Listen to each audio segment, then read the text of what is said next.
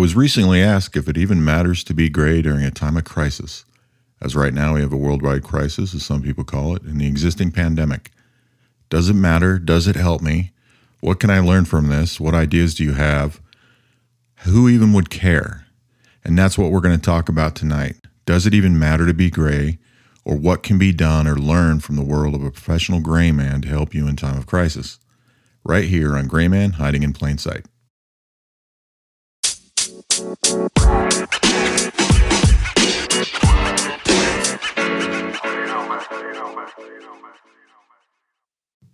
is the Gray Man Podcast, episode 9 Being Gray in a Time of Crisis. In this episode, we're going to take a look at what it's like being a gray man living abroad, especially in a third world country or anywhere there is a threat or a danger like an existing war zone, and how that translates to everyday life here in protecting yourself.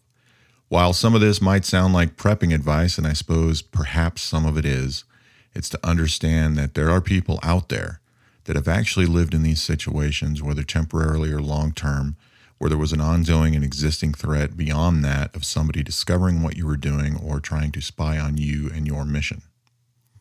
To give you an example, there was a time where part of my cover status was to be part of a medical organization that could move freely throughout the public that was done for two reasons. One, it was because there was an ongoing medical situation, not unlike what we're experiencing now in some parts of the world with the coronavirus, but also to give me access to medical supplies that I might need, not only for my own personal safety, but for what my mission entailed.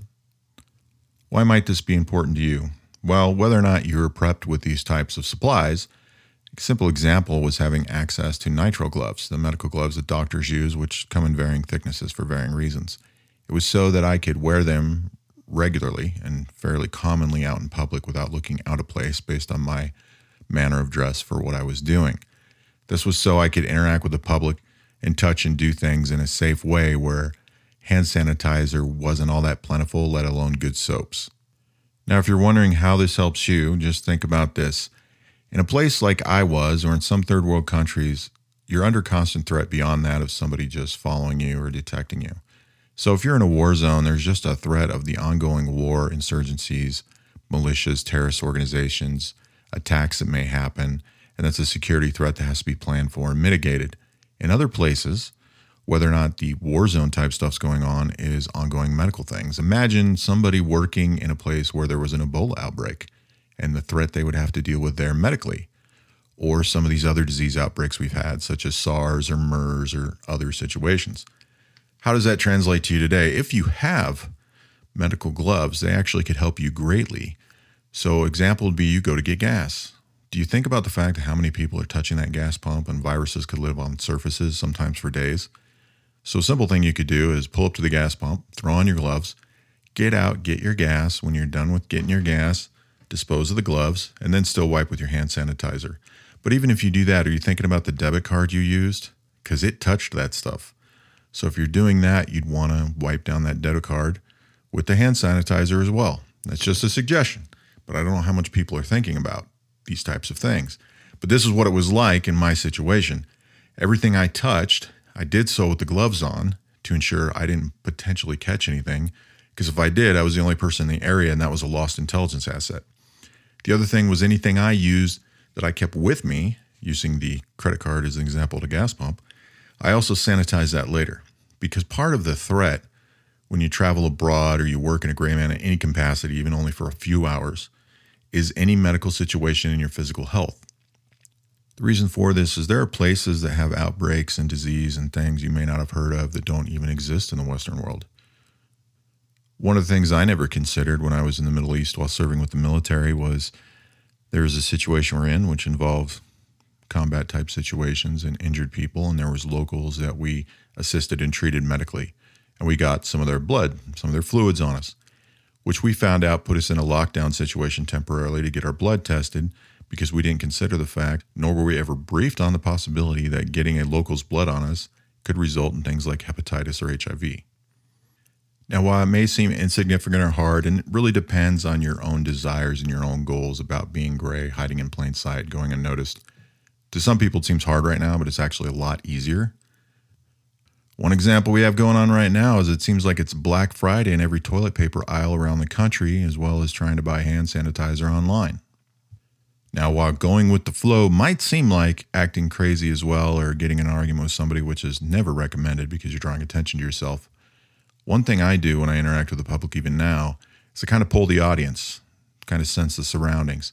I talk to people when I hear conversations because people are talking about isolation, quarantine, and the virus spreading. I use that to get a sense of how much information is being spread. What information are people believing or seeing or reading, or what do they not even know at all? Are they completely oblivious? And I've run into all three of those, as well as wild conspiracy theories. This is part of what I did when I collected intelligence. A big part of any mission, especially when a military is on the ground and they're either a new portion of the military in a place the military's been or it's the first time there, is they kind of pull the audience. They go out and get the idea and feeling for what everybody's thinking and doing. Where are they getting their information? What do they believe? And this type of information tells them a lot about how the local people view their existing government, our military being their coalition forces. You find out what do they really need? What do they really want? And it's a lot easier to do when you send somebody there that's working more in a covert or clandestine status as anybody in uniform shows up, they're going to tell you they want everything and they were promised all this stuff. I translated that to just find out stuff about people locally. So, one example was I was in the deli section of a grocery store picking up some bread, and they have, of course, the guy there that cuts up the lunch meat and the cheeses, and that was shut down. And this lady that was there was surprised and didn't understand. And they just said those are the rules right now. And she thought the machine was broken. And they explained to her with the virus and stuff. They didn't want people like that interacting with the public, potentially transmitting anything that could then be contaminating the food. Of course, she thought that was dumb. And then I just went ahead and agreed with her and said, Yeah, I don't get it either. And I was trying to start a conversation with her, which led into her explaining that it was just a common cold. She hasn't watched the news much, doesn't know why everybody's freaking out. It's not like a lot of people are getting sick. It's not like it's killing people. She even said it's not like it's a worldwide thing. And that told me right away that she isn't watching the news at all or even aware of what's going on. The conversation led into her focus was she was a military spouse whose husband was currently deployed and she's home with her kids and they're on spring break and they're talking about him not going back to school and she doesn't understand it and she has all this stress. Now, how does that help me out as an individual? It reminds me that there are people around that don't really have a lot of current information. And they also have a lot of beliefs and things that they decide on their own, whether they realize it or not, based on what limited information that they have. If you're wondering how does this help you, depending on how much interaction you have with the public, which may only be a small circle of people at work or friends, you can get an idea, a sense of where people are at in that part of the community, whether it's a idea of a community that's just people you know, or whether it's an actual community like people at the grocery store, people in a specific neighborhood, people of specific races or ethnicities, which does matter because there are Asian Americans being profiled and suffering and being treated badly because the virus came from China. There's also how do people believe? What are they going to react? What do they care about? Are they getting crazy at the store? Are they not?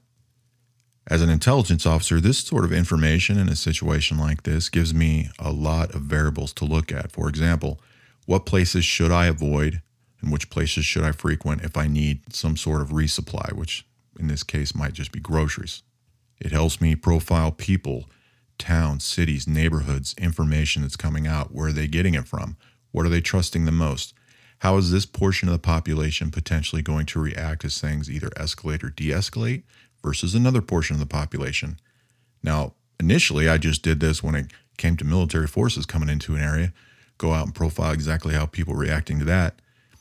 You just replace that with a virus and you have the same thing here at home. Another thing this helps you do is a little gut check on yourself for your own biases and beliefs when you're trying to remain objective. You can actually find a lot of this information just like polling the community on social media depending on the groups you follow, social media you're into, types of social activities you're in. You also find a lot of information you can sift through and sort through to identify how are those groups of people reacting to this situation. What it does for you in challenging your own biases is to let you look at that objectively and say, is this person behaving rationally or is their information solid? Is this mostly based on information they're receiving or beliefs they already have?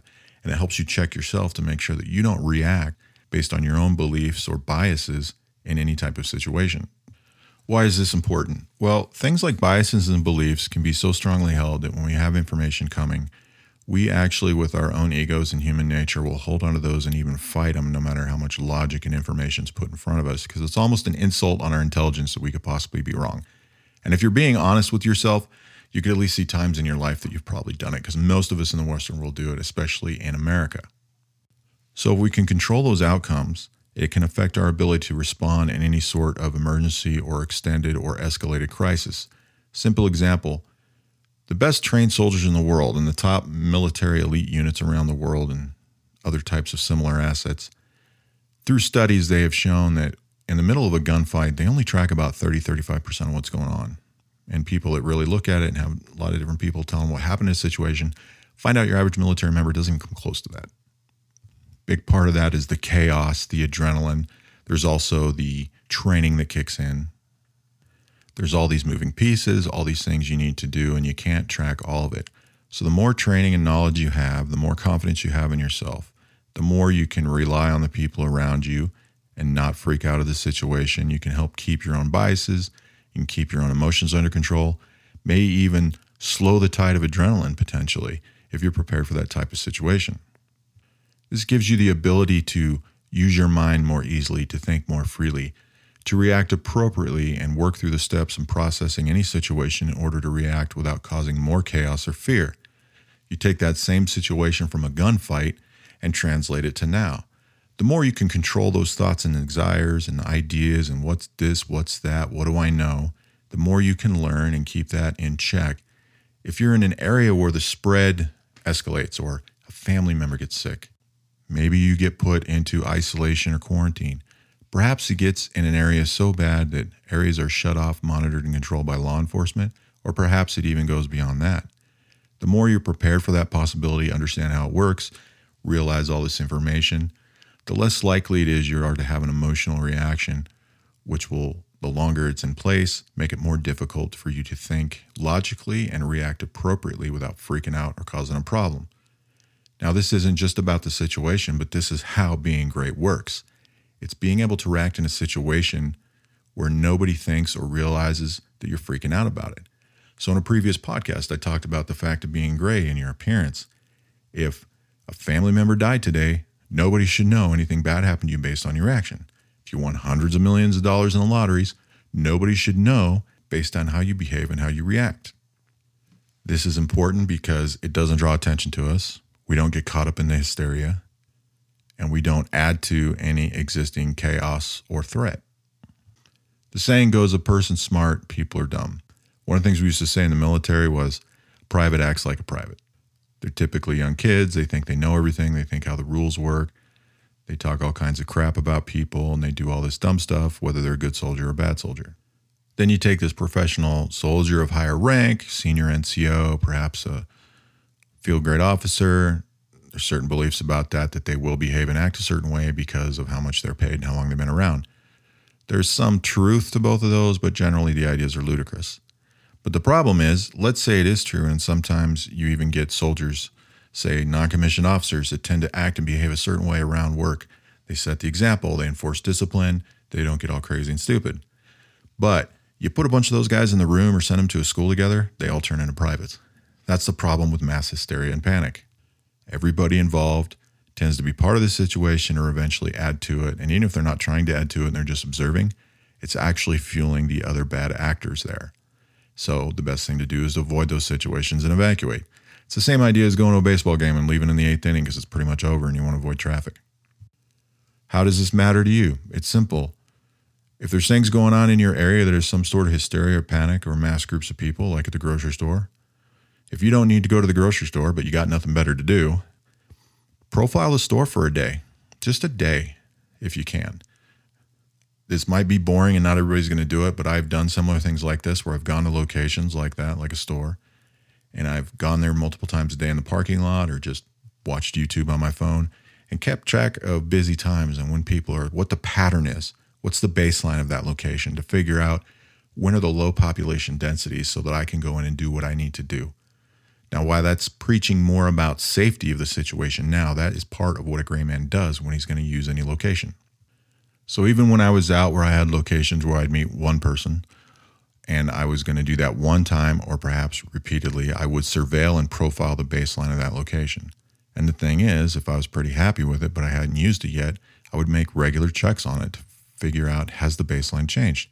Our current local events, like a sporting event, just the calendar being a holiday, religious festival, or a thing like a pandemic, how are they changing the baseline of that facility that I need to use? And I do that so I could profile when the best times, safest times are that I could be there. Another thing to consider is about how a spy or somebody that recruits people to commit espionage, how they collect intelligence and profile their information.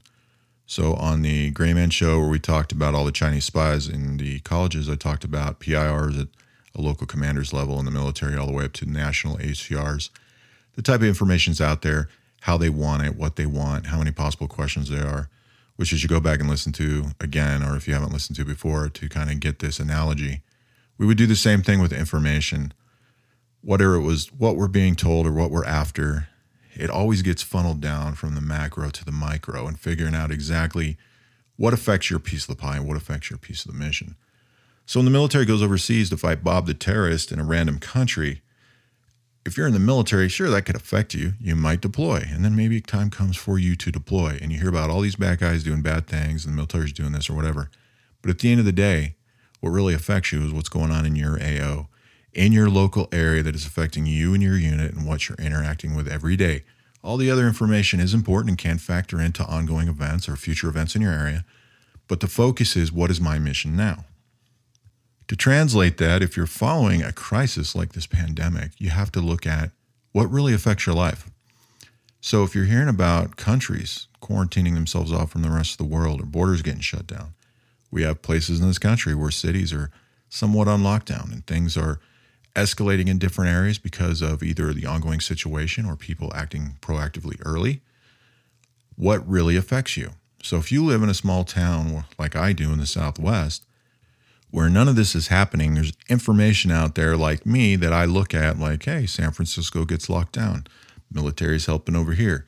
President says this, and we're going to buy more equipment. That's nice information to have, but it doesn't affect my life. What affects my life is the outbreak locally. What's happening here locally? What services and facilities can I not use or do I need to change my schedule for, whether convenience or inconvenience, in order to access when I need to access them? What about my life needs to change in this situation? So when you see all this stuff happening and you see all these things on social media, and this is no different than when people gather intelligence from all different sources, some of it is wildly crazy and some of it's very accurate. You have to sift through all that stuff. And the first step is what really affects you? Examples 15, 20 years ago, sources used to come in to get a paycheck to talk to intelligence officers because they knew where Osama bin Laden was. And they'd say he was in Afghanistan. Nobody was getting paid for that information. We knew that. It didn't affect our lives. But when they came in and said, This guy, Bob the terrorist, here's his name and where he lives, works for this organization and makes bombs, and I know he's building one in his house right now, and I'll show you where it is. That affected our immediate life. And therefore, we went and followed that information to determine through veracity is it true? Is it accurate? How are we going to act and respond to it? That's the same thing with information you get during a crisis locally, whether it's a pandemic or a hurricane. First of all, what information really affects you? What do you need to sift through and what do you need to ignore? And then how do you plan for, prepare, and react to it? Something else to look to is your access to financial support. When a professional gray man lives abroad working for a parent agency where he's on his own, he or she is on their own for long term, they have to have certain types of funds available.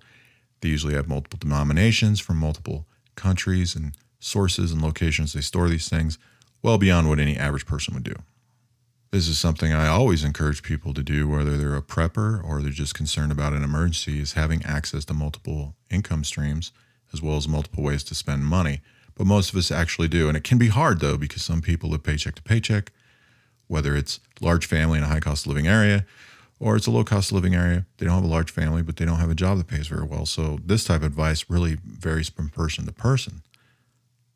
The idea though is to get to the point to where you have access to multiple ways to spend money when you need it to buy supplies, typically being things like groceries in this situation, or if you have to evacuate an area, being able to stay in hotels. So a lot of us have checks or debit cards, and that really depends on how much money's in that account. The other thing is, while it's never a good idea, and I'm not a financial advisor, I'll just say, do you know how to pull money out of an investment retirement account if you were to need it in an emergency, which should be a last case scenario? Do you have a credit card that you don't use that's an emerging credit card, even if it's only a few hundred dollars? That can be a lifesaver. Do you have prepaid Visa or MasterCards that you can get? And do you have cash? Part of the panic that we've seen in some places in the last week was a run on some local banks where they run out of $100 bills because people were getting cash. It always amazes me too because while I know people that live by cash like I do, a lot of people just don't because plastic's easier and they don't want to lose the cash not thinking about the fact that if they lost their credit card, they're probably going to lose more in the long run. All of a sudden, they realized cash is king, so they wanted to get it. So I always recommend people have some cash available, at least a few hundred dollars if you're able to do that. If you were in a position to have all these items, you'd have multiple forms of money to spend, whether it's a debit card for existing funds, a credit card, a prepaid debit card, or cash. And those can matter in different situations. So I'm trying my best not to be another guy giving advice on what to do in this situation. There's plenty of good and bad advice out there to sift through.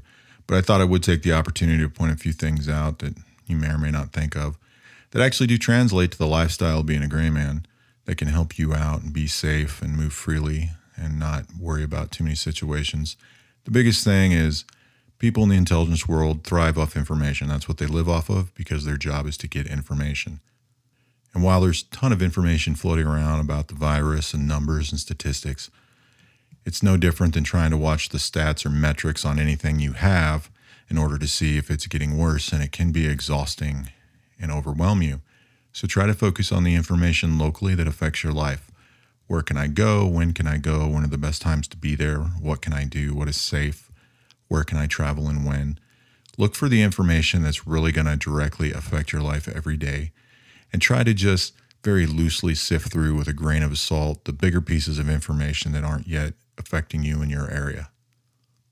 Those bigger pieces of information are, of course, important to follow just to see if there's any patterns developing or if something is geographically moving closer to you. But don't stress over those things. Look for what affects your mission every day and whatever your mission is, whether it's raising children, going to work, being involved in a community event, or just getting by. I know this was a short one, and I promised uh, detecting deception again, so maybe I'll do that next time. But I thought this was necessary today, considering some of the ongoing changes that have happened. And then Saturday, we'll move on to another Gray Man topic. I look forward to giving you some more Gray Man information in the future. Remember, as always, if you like this, please share it with people you think would enjoy it. Give her a thumbs up or a heart on the platform you're on. You can subscribe on multiple platforms. Those are listed, of course, on the Anchor app but they include places such as Spotify, Apple Podcasts, Breaker, Google Podcasts, and a few others. Also, if you use Twitter or Facebook, look up Grayman Concepts. You'll find the same symbol you see on this podcast, and you'll know it's me. We put out information almost daily, with the exception of Sundays. And there's some more news and information and Grayman tips and techniques that you can find there. Also, pay attention as soon I'll be releasing a reading list that I'm going to publish on Facebook and a link on Twitter for books on various subjects that relate to the Gray Man lifestyle, including intelligence collection, hiding in plain sight, maybe some more fun stuff about old things that used to happen in the intelligence world, as well as just general books on persuasion, influence, and even interrogation, negotiation, and interviewing. Thanks for listening, and we'll have another show for you in a few days.